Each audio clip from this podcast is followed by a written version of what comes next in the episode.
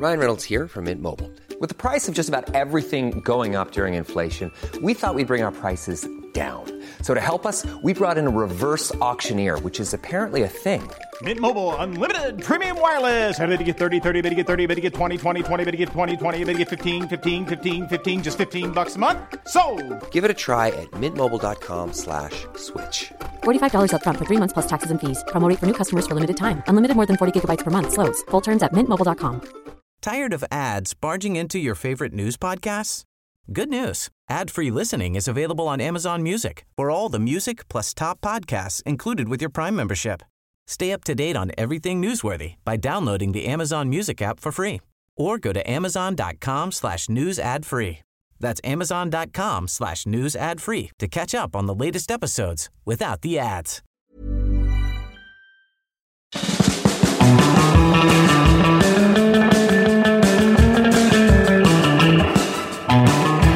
Hello, I'm Billy Monger, And hello, I am Johnny Herbert.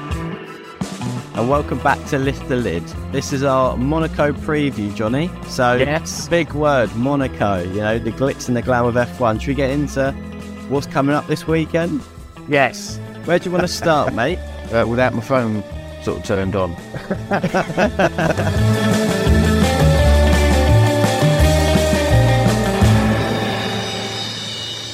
We are a professional podcast, as you can tell. There you go. That's off now. Should we start off the back of uh, Imola, maybe? Because obviously, Yes. as much Swimming as lessons. we're leading into Monaco now, we're leading into Monaco without having had a Grand Prix last weekend because, unfortunately, a lot of uh, flooding and you know sort of damage to the area around Yeah. Imola meant that they couldn't hold the race. No, but it was the right call, wasn't it? From, Yeah, From 100%. an F1 point of view, because there could have been sort of an arrogant, no, we're still going to go ahead because we're F1. But because of everything that was going on around them, people getting picked up from helicopters, uh, taken out of their houses and stuff like that, I think I thought it was good that they did it early as Yeah. well. It, it could have well sort of come down, the, the, the water level and everything, and carried on. But I think with the, the services that were very, very busy and probably still are very busy, I thought it was a it was a good thing. It's a sad thing, obviously, to happen uh, for the people around that area. Yeah, of course, we'd rather have had the Grand Prix. Yeah, disappointed we didn't have a race, of course, but there were more important things uh, going on at the time, weren't there? Yeah, hundred percent. I mean, yeah, our, our thoughts go out to everyone in Imola that's been affected. Yeah, indeed.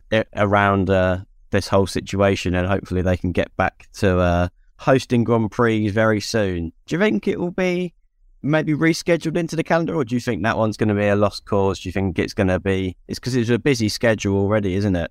Yeah, and I th- I think sort of the latter part of the season is always where everybody starts to get a little bit sort of um, worn down by Yeah. the length of the season anyway. So I think to sort of throw another one in, squeeze another one in, probably isn't the the best scenario. There'll probably be drivers and teams that sort of think, well, we need to get some points back, so we'd be happy if we did have another Yeah, another race. But I think overall, I think we take everybody's sort of you know uh, health into into consideration. It's probably yeah, we just carry on with what we what we've got. Yeah, that makes sense. And Monaco, mate, coming up this weekend. You're out Yes. there, I'm out there, so it's going to be nice to be back out at a Grand Prix, isn't it? Yeah, it's it's good. And again, Monaco. I know a lot of people sort of go, oh, Monaco, damn race, always very very boring. But it's the whole build up to the to the race weekend that makes it so special. You know, with all the all the boats that turn in, with all the the fans, not not just European fans, fans from around the world that Yeah. turn up because of the you know the the special history that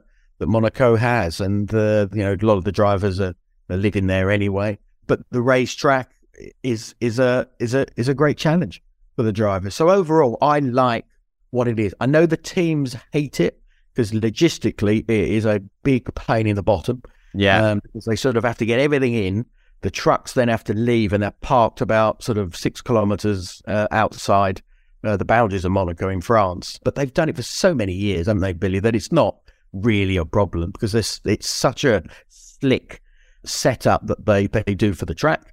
But more importantly, it's an easy setup for the teams as well. yeah, it's been a staple in the calendar for plenty of years, mate. Plenty of years. Obviously, you lived there, you know, Yes, at, at time. So, how was it like from your perspective when you were racing there at, whilst living there? Uh, well, it took about three minutes uh, to get from uh, my Nice. door to uh, to the paddock, so that was a very a very positive thing. But it was nice because the whole build up, as I said, from when you see the first part of the barrier, you know, a couple of months before the race starts, sort of starts to come uh, into play. It, what what it changes uh, is the traffic situation. It turns into a bit of a mare because they still block off parts of parts of uh, the road there. And of course, my girls were going to school, so there was always a longer route to get into it. And then when you try to get out, that had changed at the same time. But it sort of just it moved and shifted as time went by, and it effectively all, always went back to normal. But it was it was nice. You know, I had the family there, but that was a little bit more difficult, sort of, sort of the wrong word, but because it's not family orientated as such. You know, there's not much there for the kids to do. It was we had to always go outside, either go to Italy or, or to France. So it was okay. Uh, the wife sort of, I think she accepted it. I think she never sort of enjoyed it from from that from that point of view. So, but of course, it it has its benefits, of course, but it has the negative side as well. So, you know, I I wasn't I wasn't sort of going, wow, I want to stay here for the rest of my lifetime thing. But I know there are drivers that thoroughly thoroughly enjoy the whole whole um, sort of Monaco experience. But um, yeah, I'm glad I did it. I'm glad the girls did it. I'm glad the girls sort of learned another language as well, which was a was a was something that we looked into as well. And it was a good experience for them living in a in another country, in another culture, as in I mean Monaco itself, but because with all the other children in the school from other cultures as well. So it was a nice it was a nice experience for them. What is the culture like in in Monaco? Like, is there a big because of how big the Grand Prix is? Is there everyone? There's a racing fan that lives in Monaco. Did you get that vibe, that impression from living there? Weirdly, no, no in, in Monaco and the Monegasque, no, because I, I think they've sort of over the years they've got used to having Formula One drivers there and tennis players there. Yeah, athletes, cyclists.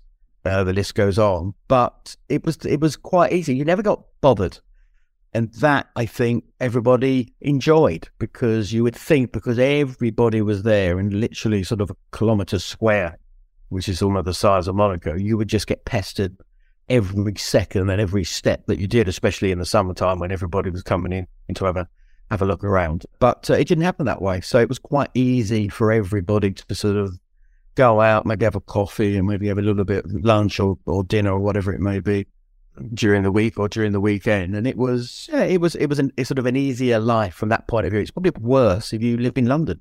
You probably yeah. get more bothered, I think, when you're living living in London. So it was nice from that point of view. Your, your privacy was respected. Did you ever have any like do a bit of celeb spotting yourself, mate, when you're out and out and about? Do you see any like super big names, any superstars? I'm not sad. I'm not sad like that.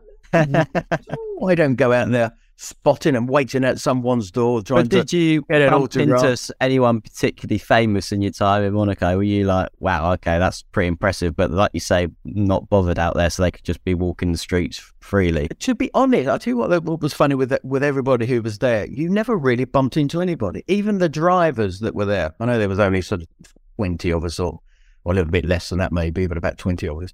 You never really bumped into each other even when we're all living within that sort of um, kilometre square, as I said. Really? So, so not really. No, maybe in a restaurant. I think I saw Roger Moore once, Shirley Bassey many, many years ago, for example. Uh, Federer was in a in a restaurant as well. Um, some of the cyclists uh, were there as well. Uh, one particular American. So yeah, but it wasn't very often. Okay, interesting, interesting. And what about we've kind of like spoke a little bit there about you know when you lived there, what it was like to live there. But yeah. what was the event like? You know, actual race week vibes like we've got going on now, or about to start up anyway. From a driver's point of view, was it hectic as a driver being in the Monaco paddocks? Know, you spoke a little bit how it's easy to get into the paddocks, but did you feel a different kind of pressure at Monaco? What was that whole situation like building up yeah. into the race week? Well, well, as you know, you've been there. You know what it's like. So what a stupid question that was. hey, it's, that's what we do, Johnny. We do stupid questions. yes, there is there is that one. You do those very well. Uh, it's it's I don't know. It's it's it's quite a restricted little part of that port that we sort of are in, isn't it? We, we you know we don't get outside very often uh, to sort of see everything else because it shuts down at what six six o'clock in the morning. The actual the track, so you can't sort of wander onto the track to get to the paddock, for example, because we turn up obviously a little bit a little bit later. But the road system actually around it as well becomes a bit a little bit more difficult, and the and the local police don't help matters. I have to say, sorry, but they don't they don't help matters because they, there's a system that's normally set up, let's say on a Wednesday uh, or a Tuesday, and then as soon as the track is starting to be used, the system that was set up suddenly disappears. And I always remember when I was my wife had taken the girls to school, she was trying to get back to Fontvieille, which is where, where we had the apartment. And she'd been using the same route every day. The police had said, yes, go down here. And you went down a tunnel and you ended up in Fontvieille. And suddenly they said, no, no, no, you have to go round. If you go down there, turn right, and then right again. And basically she did that and came back to exactly the same point, to the oh, same police. God. And she couldn't get down to Fontvieille. She said, I we live here. We live, ah, yeah, but we can't, we can't let you here. And it was all quite very stern the way they sort of spoke to you. So it wasn't sort of uh, very kind in many respects, or helpful, I should Yeah. say. So even that for you know for my wife and people living there, and a lot of people do leave over the Grand Prix weekend as well because of that sort of the Just out of all it, yeah. sort of issues that it sort of causes over over the weekend. But I'll, I'll, I'll probably put it back to you, Billy. You've been there. What do you what do you think of the place when you when you first turned up? Well, yeah, I mean, to be honest, Johnny, I, I, don't know. Yeah, I've not been there during a Grand Prix week, which is why I asked that question. I've been to Monaco before, but Yeah. I've been there in the winter time. So when it was, you know, quiet, where there was, it was really surreal, honestly, because you got to, like, like I say, you can go around the track. So me and my sister went and wandered a lap of the track, and went. That's how we sort of saw Monaco as such. You know, the landmarks, you know, the square, everything was just from you know, it was soon after my accident. I was in my wheelchair and we just wandered around the track. And, and that was our kind of little bit of experience of Monaco. We were only there for a couple of days. I tell you what, for everybody who's listening to Lift the Lid, I'm I'm we're going to go back to this next week because Yeah. you haven't seen nothing yet. Exactly. So this is why I'm asking you gonna all be- these stupid questions. Very good. It was a very stupid question. Damn you.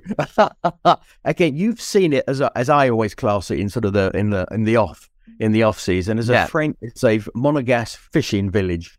Yeah. So you're going to see a very very uh, different part of it. But I think you'll you'll enjoy what you see because, and I know there's a lot of fans who've probably been been there as well, and it- it has got a good vibe.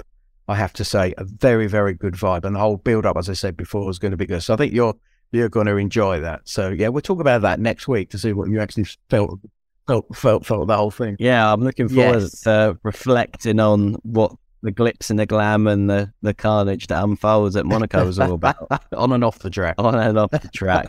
Let's talk about it from our point of views, from a driver's point of view. Obviously, you've Yeah. driven it yourself. I've driven other street circuits. What were the, the challenges for you when you rocked up to Monaco? You know, you're going out for the first practice session. Where were the areas of the circuit that, from a driver's point of view, you found challenging, or you found that you had to build it Okay. confidence wise through the weekend? What were the do's and don'ts of of a drive Yes. for Monaco? So if I go back to my first time, Yeah, no simulators, no, sim- no um, ability to learn any part of the track. So I did, actually my first time there was Formula 3 Mhm. The only way of learning the track was having a having a having a map, of Yeah. course, and then trying to sort of visualize it before it got there. Actually, sort of you know turn one, turn two, etc. What was the And what then- year was this, mate? What what year? Uh, uh, Very next week. 1887. All right, that sounds, sounds legit. yes. Um, uh, yeah, when I was racing for for Eddie Jordan. So we we walked around the circuit. I can't remember what it was. It was probably on the on the Tuesday, I think it must have been, or Wednesday, and in the evening, and it was just chock a block and covered with cars. Yeah, I had the same experience walking around Pau, which is a street circuit. There you go. Yes. doing the same track walk on a little scooter and trying to avoid all the oncoming cars because it was open road. So it, it, Yeah. that was the probably the weirdest track walk I've ever had to do before in terms of Yeah. to avoid traffic. Normally, you turn up to a racetrack and you've got it all to yourself and you can see every little minute detail, but that doesn't work at places like Monaco, does it? No, no, no, no, not at all. Um, so because of that, it was much harder to learn it. So anyway, so we got onto the track and then you sort of get around it. I visualized it as much as I could back at the hotel. I spent hours, eyes closed, just trying to remember going to the back swimming pool, Rascasse and all that, and of course the rest of the circuit. It, it wasn't bad actually when I got into the car. So that's a Formula 3 Mhm. about 150 horsepower. Then we had back in those back in those days. Uh, so then we jump into a Formula One car in 1989. Yeah. Uh, a different world came in front of my eyes because it was madness, absolute madness. Because I just remember going through turn one and then going up the hill, and of course in the Formula Three, it sort of stuttered and sort of staggered its way sort of to the top of the hill before we go into Casino Square. But of course, the Formula One car has no sort of um, way of being a little bit sort of, I'm running out of path going up this hill. Yeah. Just fires it up that hill. And it was just the speed. I always remember the bikes. The barriers are probably about uh, three or four sort of uh, barriers piled up on each other. So you're below the barrier line, of course. Mhm. But it was just the speed everything went past going up there. So the first impression is actually going out the pit and then up the hill towards uh, Casino Square. That's where it's mind-bogglingly fast. Everything just coming at you so quick. It's just so quick, so quick. And as we discussed uh, the other day when we were at Williams about how wide they were, you know, there was that extra bit of white width, width Yeah. at the front, I remember. And I remember, I think on about the second lap, I clipped the barrier because the barrier used to be on the on the apex of of of, of, of turn one, uh, and I whacked that on the inside, but then clattered me across, and I I just skimmed it on the left hand side. So within two laps, it was already trying to try and beat you up straight away. But after sort of time went by, and as and as years went by, and you went back,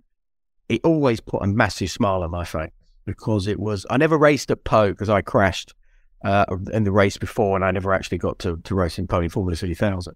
But I, by the look of it, it's probably a very, very, very similar thing because the barriers are just there, aren't they, at the side of the track? You know, Yeah. Couple of couple of little places for it, and Monaco is exactly the same. But is it a challenge? I don't know about you, Billy. I I loved it. I really love that challenge of trying to get as close as you could. In my day, with the sort of steel suspension that we had, you could actually skim the barrier, and the and the suspension would always absorb it. Where now with the carbon fiber, that's a bit more fragile, and they can't do that so much. But I yeah, I was actually going to ask you that when you said, "Oh yeah, I clipped the barrier on the inside, and then it Yeah. the little clip on the barrier on the outside." I was going to say nowadays, if one of the drivers clips the inside barrier, normally the suspension folds in. And Yes. yeah, no, that's them out the race sort of thing. We've seen so many.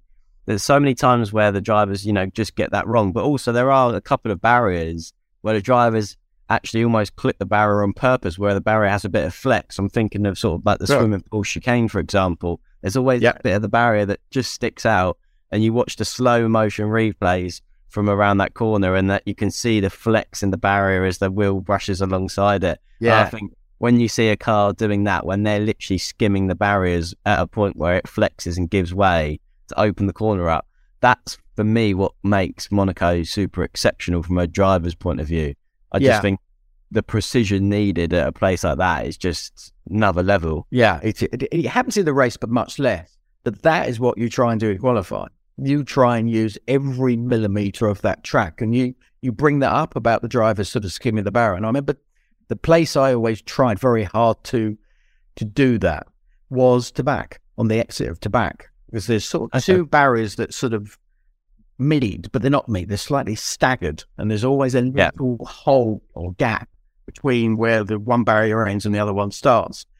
And it was trying to just use that little pocket of space that was there. But the main thing was trying to just clatter the end of that that barrier. And when you got it right, of course, you used to you, the rim would hit the barrier, and you'd hear this. So where you hit it with the rim, it then resonated down the barrier, but it, it kept up with you as you went past it. And then that's when you knew Nailed it. I've used everything, and I that was good. And there was a smile, like I'm just looking at you with a smile on your face, and there was there was a smile on my face when I did that, and that was the that was the enjoyment factor of it because you knew you'd done that perfectly. Didn't happen all the time, obviously, but it was it was nice to have that ability around the rest of the track to yeah you were challenged.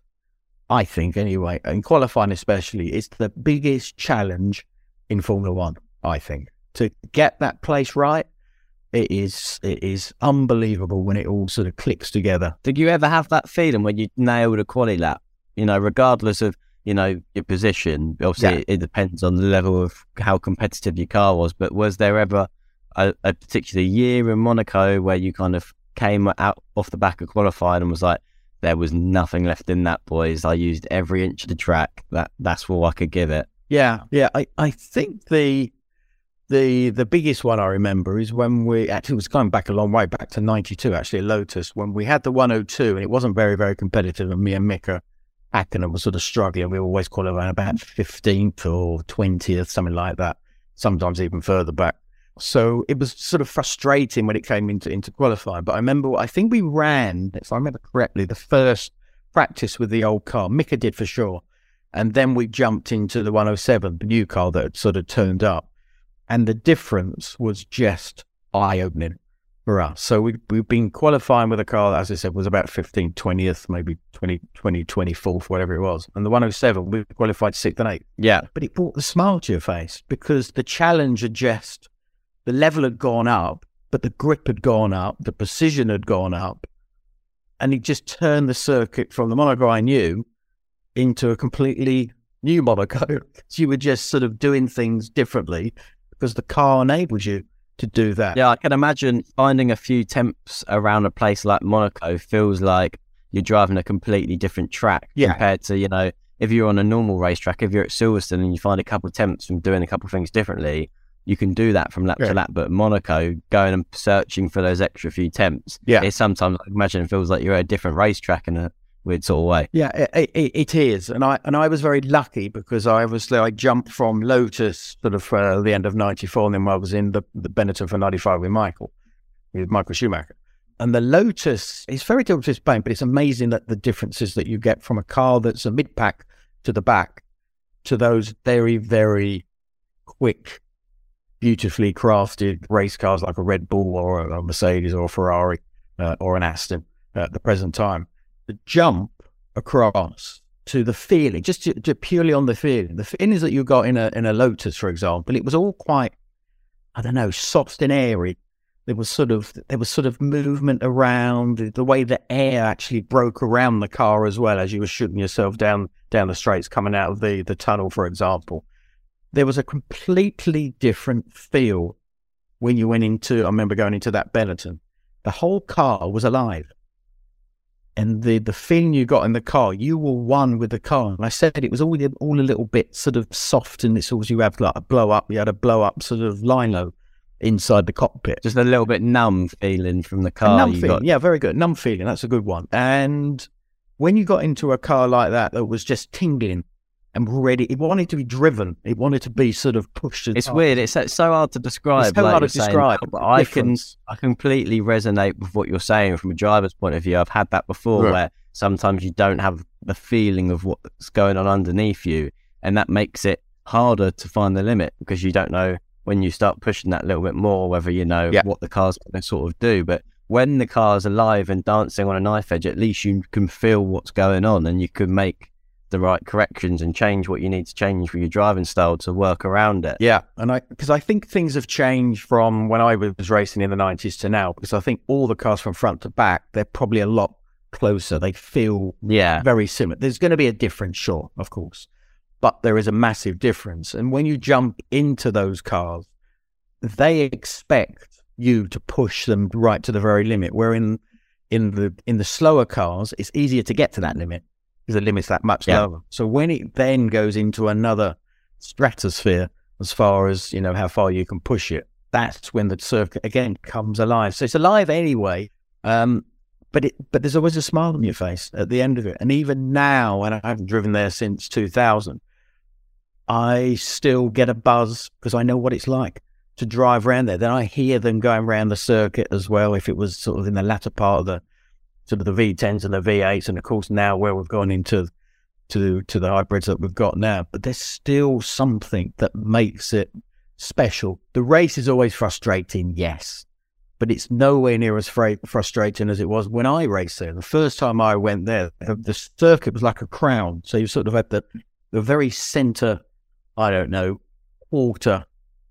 Yeah, let's say well, let's say a third. A third of the the the, the circuit in the middle was the only place that you drove because left to right it was always dropping away to the curbside. I've got that exact same feeling from when I drove Goodwood. I did the hill climb yeah, at Goodwood. same thing. Uh, and I did that in my Formula 3 car. and explain what that's like. Goodwood, we're doing Goodwood. Yeah, the same. It was the same experience for me. So we did the hill climb. So I'm in, in a single seater on slick Yeah. tires, you know, doing the hill climb, so that you haven't got much temperature and stuff involved. But the main thing everyone kept telling me before I went up there for the first time is just, you know, be aware of the crown of the road because it will pull you Yes. off the top, of, off the middle part of the the road where it's, you know, at its highest. And it, you say the drop to the curbs either side. That drop in sensation, it, it's like the car gets sucked and pulled from the side of the road to side. the. Yeah, it's it's not slow and gentle, is it? Yeah, it's a quick really experience. pull you quickly. You've got to be on high eye- alert. Yeah, you got to go higher there. Yeah, and Monaco used to be like that for the for I don't know,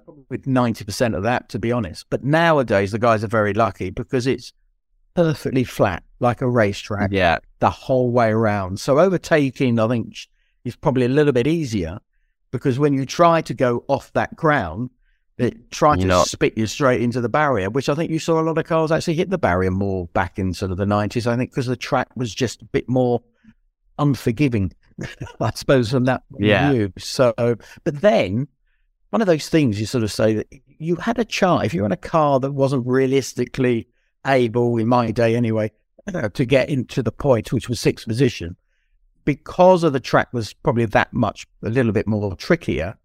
There was always a chance if you kept your concentration very high and made sure you didn't clatter the barriers, which unfortunately I did do a couple of times, I must admit, and uh, ended my race quite abruptly. Yeah. you had a chance of getting into the points, and it and it and it sort of did happen for many people over the years. Where now reliability for one is is so so good now, um, but the track is a little bit more forgiving. But as we see at that final chicane at the exit of the of the swimming pool, we've seen the qualifying laps where they've smacked the barrier as they're going towards uh, Rascasse, which in yeah. There's always still, cranes ready in that part of and the that's circuit. great because they? it's it's still something the drivers know. There's a little bit of time that can always get, and you just as you know, you just go over the overstep the mark, and it bites you and it spits you straight Yeah. back onto the circuit with a broken car. Yeah, uh, Johnny, I absolutely love chatting to you about Monaco. Yeah. I can see the smile on your face as you're describing the place. This is going to be a mega Grand Prix weekend. We're going to take a quick break and we'll be right back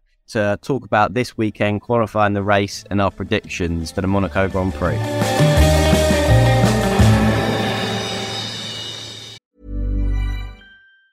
Tired of ads barging into your favorite news podcasts?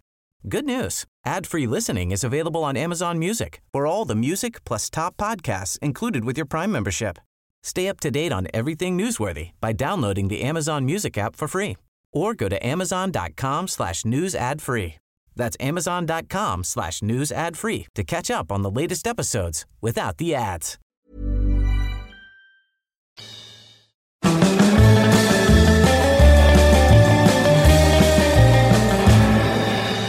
So, guys, qualifying, Johnny, you know, this weekend, Yeah. With the set of drivers we've got, the current situation in terms of where the cars are at, you know, w- what do you think are going to be the struggles? Who do you think is going to stand out this weekend? You know, we've got an Aston Martin that have been in the mix this first few races of the season. Mercedes can show a glimpse of pace. Do you think this track will suit anyone in particular? Well, you've mentioned uh, a certain green car, Aston, and from what I've sort of heard, the Aston is very good on low speed corners. Well, that Right. says a lot That's about this quite a weekend. nice. That's quite a nice thing to take. yeah, to Monaco, that's for sure. So it seems to have an ability to have a lot of sort of front end bike traction at the same time. Monaco is obviously one of those tracks that you need a lot of that. Now, this is the exciting bit, I hope, for us, because this could give them that chance. This could give Fernando Alonso, maybe Lance Stroll. I think we're all chance. sat here wanting that, yeah, aren't we? but we I want, think the we want to see someone ha- challenge the Red Bulls, and it does feel like this is the sort of place where Fernando could, you know, if he's got a car that finds a window, he could, you know, extract the maximum out of Yeah. it. I feel like Definitely. whatever Aston Martin are capable of doing, I feel like Alonso's going to be the guy this weekend to to really challenge. Hmm. Yeah, of course. And of course, a balance is always an important thing. And we always seem to, I think, always seem to see that the, the Aston Martin seem to have a good balance when we're in a race situation. So obviously it's going to be Yeah. there in a in a qualifying situation. But I hope It is a qualifying track, though, isn't it? Yes. Well, that That's the, thing. only issue we've got here. Yeah, no, sure. We know he's great off the line. If he can get himself, you never, you never know, you know, legitimately get himself on that front row next to Max or Charles or whatever it may be, and that's probably the next question. You know, who else is going to go for that pole? We know Charlie's damn quick when we go over there. We know Max is massively quick as well. For me, Charles, you mentioned him, it's his home race. We've seen him nail it in a qualifying session around there before. And this year, he's been the uh, the other guy other than the Red Bulls to really, Yeah. you know, go out there and stick it on pole position and really challenge him in qualifying. So I think he's definitely someone, along with someone like a Fernando, that I expect, uh, you know, to be right up there this Yeah, weekend. Uh, the, the Ferrari. The good thing about the Ferrari, it does seem to be a car you can hustle. And Yeah. that seems to be something um, that Charles has been able to sort of get out. Well, it worked Ferrari. at Baku, It and worked that's in got, Baku. you know, it was working in Miami, wasn't it? But he, he Yeah. just he went over the curve. He used a bit too much. It bounced. It moved. He spun. He crashed, and it, it sort of didn't happen. But up until that point, he was still looking damn good as well. So that for us is great because I know he's going to be very hungry at home. Try and put that red car back on uh, back on that proposition. that win at Monaco for him is still elusive, isn't Yeah. it? He still hasn't managed to win his home Grand Prix. And, you know, with the state of where Ferrari are at on a race day in normal terms, with the degradation they've Yeah. got, normally at most tracks, that would mean, okay, even if he's on pole, the Red Bulls are going to come flying past. But one thing that, you know, Monaco does provide us with and being so difficult to overtake on is it is a, the, the race is normally dictated quite a lot by that qualifying session. So I think if you're Charles Leclerc this year, you're thinking, okay, Red Bull have got the upper hand at 90% of the Yeah. racetracks, but Monaco's one where if we do a good job on a Saturday and get pole, I think we can still win the Grand Prix on the Sunday. Yeah, and again, one goal he's done well this year, of course, is Sergio. You know, Sergio, I think, would sort of you know spring a lovely surprise in, in, in Monaco as well, as he sort of has done uh, this season. So, so there are a few uh, people that definitely will be in the mix. I, th- I don't think it's going to be a, a very easy pole position. I think you're going to have to work mighty hard and get that perfect Oh, we were yeah. discussing uh, to to get yourself on that pole position. And that, I suppose we've got to bring in the, the Mercedes because again, maybe it's going to be one of those that they may be able to just do something. I don't know, as a driver, just get something more out of the, out of yourself and the car, and get themselves up there. I think it's going to be hard. They they're the one who's always going to be sort of struggling to get the best out of it. But as we've seen, any It's never really felt like a Mercedes track, has it, Never Monaco? Even- has, even, no. in their In the heyday, they dominated, sure. it, it wasn't quite one that they would, you know, rock up to and you'd think, oh, they might as well just, you No. know, stick by those two drivers first and second on the podium. it was the Red Bull, wasn't it? The Red Bull always seems to sort of come more alive than yeah, Danny Danny, Rick Danny stuff, Rick yeah. delivering. Yeah, Yeah, exactly. So, and then we've seen it with Max as well. Obviously, in more recent times that you know they've they still have a car that is able to do it. We see it this season anyway, but I don't think it's going to be as easy as what we've seen in sort of the races so far when they've sort of effectively dominated the uh, the qualifying and the, the weekend. So, from that point of view, I think it's there's a lot to look forward to because I think we've got an Aston that hasn't got that pole yet, and potentially with that sort of slow speed car that they've they've got, they may be able to sort of just get something together. Nando, as I said before, will have all that lovely experience to be able to rely on as well. Lance, maybe we'll have to wait and see. And of course, then you've got the red the red one with with Charles. I know we never sort of bring up Carlos, unfortunately, but maybe sort of Carlos can spring a surprise as well. But I think Charles, this is this is probably Charles's best opportunity, maybe so far this season. I think so. Yeah. yeah. I think across a whole weekend, how knowing how important pole position is, and knowing that you know we've seen recent pole positions from Charles Leclerc. It's not like Ferrari have been without a pole season. You know, they've on a Saturday they've been able to take the fight to to Red They Bulls. have. The, the issue, Billy, isn't it, is down to we've seen so many clever calls in the past. Red Bull being one of those have been able to do that. The Danny Danny Rick one Yeah. with with strategy. strategy. That's another thing, That's the thing. it? They're so yeah, good. especially if Carlos isn't, you know, if, if he's not right up there with Yeah. Charles to help him out, we expect both the Red Bulls to be up there. But sometimes with the Ferrari, it feels like Charles can get out of it what Carlos can't at certain moments in the Yeah. season. And you just hope for Ferrari's sake that they got a little bit of leeway with strategy if both cars are in the mix. Yeah. I think that would be a, make a big difference. Yeah, but that's where there's been a weakness, isn't there? There has been that weakness. And you know, we know, discussing it now, and everybody listening, that we know Red Bull will go there and we know they will have a good strategy, even if it's not quite going their way. Somehow they always seem to wiggle themselves out of the, the situation they're in. And Monaco is one of those prime examples of strategies, probably probably at its most important in many respects. I know they're important everywhere, but I think there Yeah. you can actually gain a lot more than you can if you're racing in Miami or, or yeah, the undercut time, all that that stuff. stuff at the It's, uh, right yeah. point of, of time. Yeah, it can make a big difference. What about any outside teams? Any teams that we've not mentioned already that you think, okay, Monaco could suit them? I know, obviously, we sat down at Williams and sort of went through and spoke to James Vowles. It does feel like this is not a track that suits Williams' car. They're particularly quick in a straight line, efficient Sure. with their their drag, and at Monaco, you're never really at that higher speed No, you know, it's slow, medium speed corners the whole way through. So it feels like you need a car that's planted good downforce, which is maybe not Williams' forte, in my opinion. So anyone else that jumps out to you, maybe a McLaren, maybe an Alpine. Uh, Alpine. I do an Alpine. I think I get, I get. I, I think I've said it quite a few times in the the races that we've done. I feel like you have. I feel like Alpine's your go-to. I have, I have, and it hasn't quite materialised. They've been consistent, They're always sort of there, thereabouts in in the points. They had some sort of good ones early on with with Esteban, and Pierre's got sort of better and better and stronger and stronger. And and I think there are the updates that are, that are, that are going to come their way. I thought there there were some big updates coming in in Baku, but that didn't seem to be the case. But I do believe there are supposed to be some coming for this weekend. So this may be that opportunity again for a team that's sort of, you know, at the back of that sort of front pack to maybe start mixing it up. They've been talking big about mixing it up with the big boys at the front. So maybe this is that sort of opportunity for, for Pierre, Esteban, two French drivers in a French car to maybe sort of, you know, get that perfect lap when it goes into qualifying. Because the race car always seems to sort of be able to, is able to do the job. So I'd probably do that.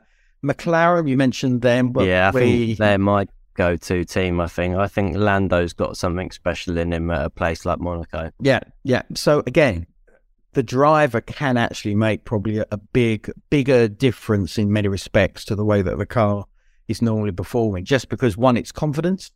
Second, there is there is sort of a risk factor in Monaco. But if you're happy in yourself, you're willing to take take that extra little little risk. And McLaren need to have their drivers taking that risk because it's hasn't quite been as uh, as good a season as, I expected. But as we've seen historically in Monaco, there are opportunities that can come your way. Yeah, I'm looking forward to it. And then, what are we expecting from the race? Maybe rather than what we're expecting from the race, because I guess in Monaco, a lot of people could were probably shouting at listening to this guy. We know what to expect from the race. It's going to be, you know, pretty similar to the qualifying. Yes. They don't know what they're talking about.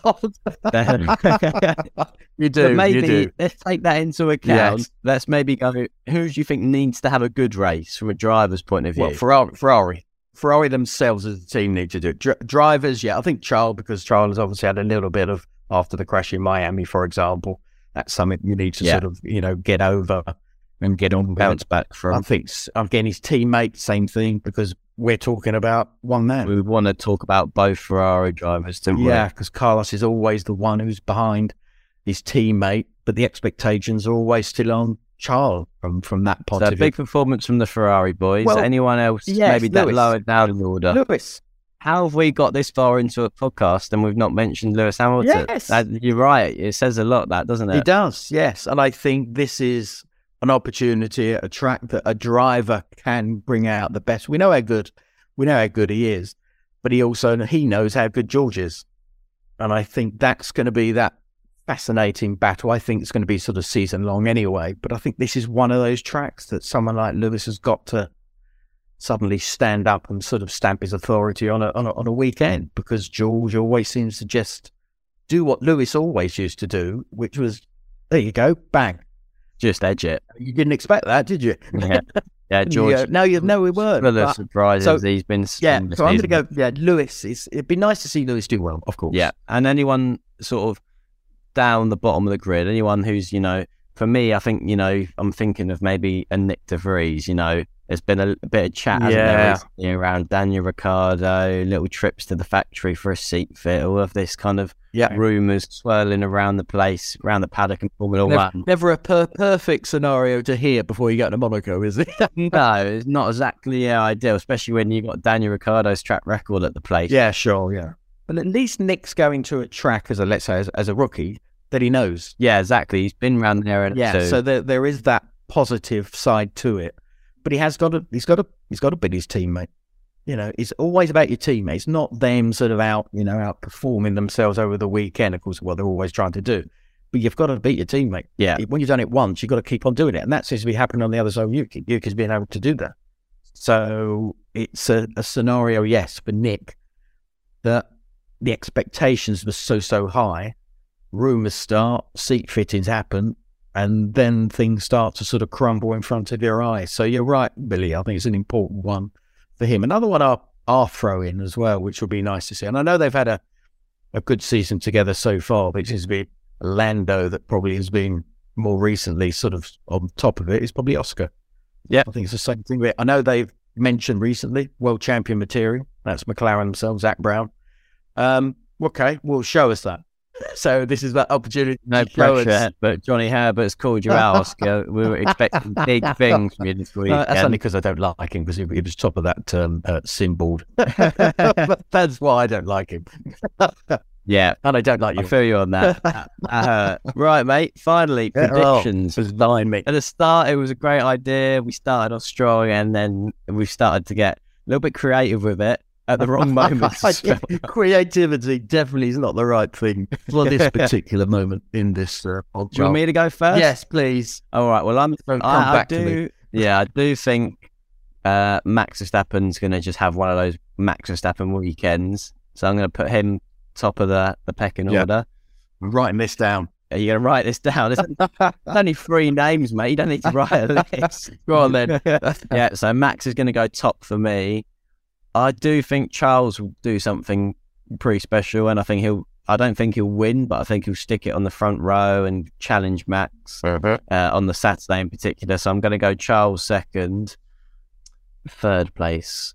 We've got all day. Do you know what? I'm going to go. Yeah, Checo. I think Cool. it's it's a safe safe bet, but I think Checo's always good around street circuits. So I'm thinking, yeah, uh, it's a, a Red Bull one three, Charles Leclerc uh, in the middle of them two and P two. Yeah, okay. Uh, well, because I like going out there and going a bit wild uh, and risque in my decision making. Oh, this would this would be beautiful if, if this happened.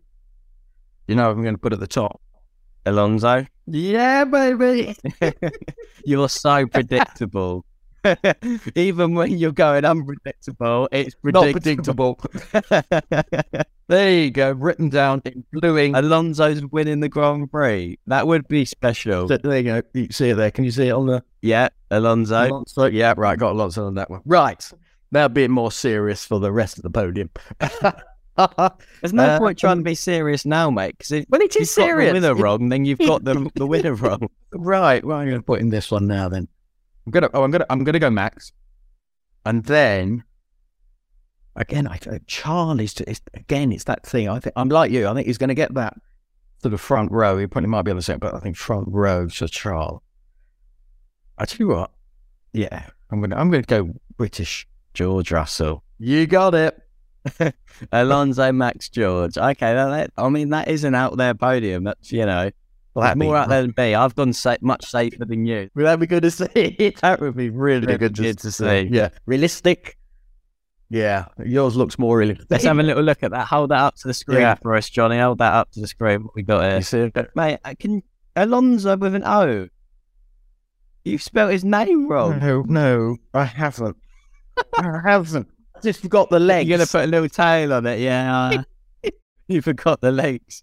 All right. I hate well, you for bringing Max that up. Charles Checo for me, Alonso Max George Russell for you. Okay, predictions are in, mate. You know, it, everyone's now seen him on camera. There's no turning back. You're regretting it. I can see it in your face, Johnny. I want to do a re-record. a re-record.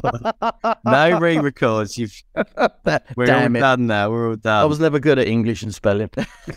oh dear. Right. Well, I think that's it uh, from Monaco. Whereabouts are you going to be watching from when it comes to the actual race, mate? Have you got a, a spot that you could recommend to me, you know, actually in Monaco, which is worth going to have a little watch at? Uh, I'll just find at a bar somewhere. A bar. Have a coffee. You're going to be on the back of a yacht, I can tell. It'll be like, you know, little wave from Johnny on the back of a yacht. No, no, I'm going to be the other end. I'm going to be in Casino Square Casino Square. with everyone yeah, on a little balcony with uh, with some guests having a little chat Oh, about all things Formula One. all things Formula One. Yeah, so I'll be there. Yeah, I don't know. I think it, I think you just got to you got to get somewhere where you're comfortable, Billy. Uh, a bit of shade because I hope it's going to be a sunny one. A bit of shade, uh, a nice espresso uh, in front of you, and then hopefully the entertainment will uh, come your way in your first uh, Monaco Grand Prix. Yeah, I'm looking forward to it. Looking forward to it. Well, I think that's that's it from us, mate. It's uh, Yep. now time to sort of head out there ourselves, and uh, yeah, we'll have a little recap of everything that goes on after the weekend. All right, guys. Well, um, yeah, thanks for everyone for tuning in. I hope you enjoyed that one. Remember, if you've got any questions for team radio episodes or anything you want to ask us, then you know, fire your questions in to us at Lift the Lid Pod. Uh, anything else to add, mate? No, I still hate you You still hate me. for bringing up my spelling issues. well, uh, we hope you join us on our next episode, and it's uh, bye from me and Johnny. Yeah, see you soon. See ya. This has been a Soapbox London and SBX Studios production. Our executive producers were Rowan Wilkinson and Andy Bell.